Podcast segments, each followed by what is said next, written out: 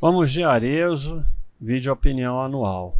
Com 47 anos de história e receita anual superior a 1,6 bilhões de reais, Arezo é líder no setor de calçados, bolsa e acessórios femininos no Brasil. As marcas que compõem o portfólio da empresa são Arezo, Schultz, Anacrap, Alexandre Birman, Fiver, Alme e Vans. Então é a líder do setor de calçados, bolsa e acessórios femininos no Brasil. E é uma empresa toda certinha, né? A IPO que foi recente, daqui a um ou dois anos, se ela se mantiver boa, ela vai virar Super Paz, porque o Super Paz exige um IPO há mais de 10 anos. E o IPO dela é relativamente recente, mas no mais, toda certinha, totalmente estável, até a curva de lucros, né?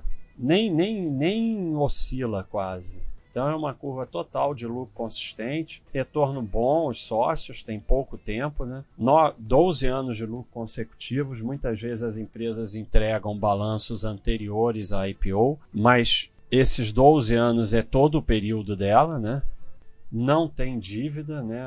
o caixa é maior que a dívida. Então, é a empresa toda certinha, ela tem uns insights aí. Eu gosto de mostrar insights quando tem. Não, isso aqui é isso aqui é Quick Facts, não é Insight. A gente está fazendo aí o Quick Fact das, das empresas.